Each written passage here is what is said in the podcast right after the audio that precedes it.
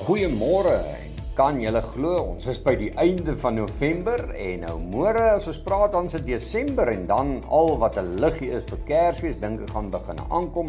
Ek sien al van die huise het dit al in November aan, maar nou ja, Desember is mos Kersfees tyd in Suid-Afrika en um, ons gaan dit sommer net geniet met pragtige liggies en sommer net um, lof bring aan ons koning Jesus. Nou ja, Dow Jones 3 punte positief, Gisteraand, is eintlik 'n gemengde sessie want meneer Powell praat vanaand en as meneer Powell praat, dan sit elke belegger regop want hy is die ou wat eintlik die septer swaai.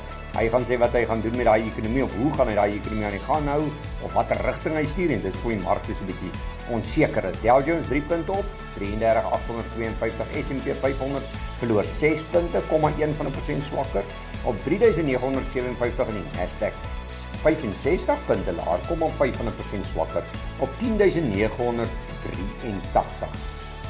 Die ooste vermoere, ekskuus, die Nikkei van Japan punt 6 van 'n persent swakker, 169 punte laer op 27858. Die Hang Seng Indeks 38 punte beter, 0,2 van 'n persent sterker op 18243 en die Australiese indeks 12 punte beter, 0,1 van 'n persent sterker op 7265. Hier by ons plaaslik, gister natuurlik mark baie sterk geopen en toe stoom verloor en op die ou en negatief gesluit.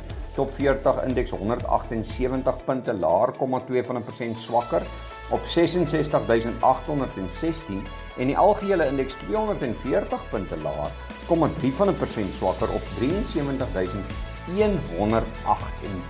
Rand vanmôre onder daai 17 vrakke in uh, R16.97 vir Amerikaanse dollar, nou euro 17.56 en 'n Britse pond R20.33.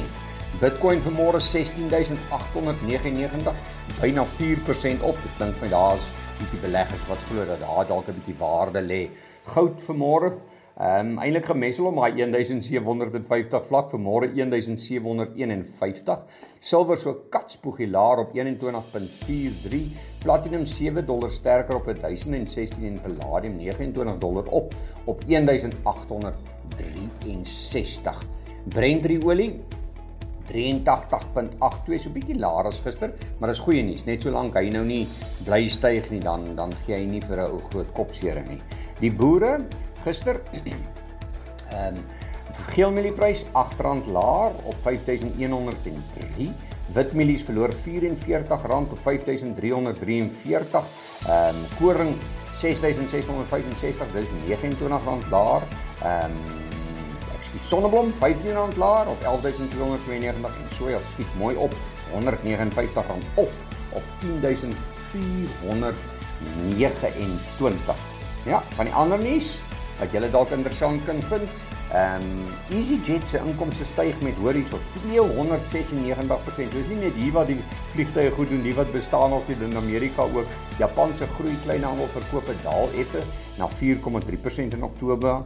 Japan se werkloosheidskoers staan op 2,6% vir Oktober en dan Apple het gedreig om Twitter van hulle toepassings amper kan jy sê fasiliteite verwyder sê meneer Musk en dan ehm um, Usana koop Rise Bar en Oola. Dan plaaslik Tarisa verwag 'n verhoging van tussen 41 en 45% in verdienste per aandeel.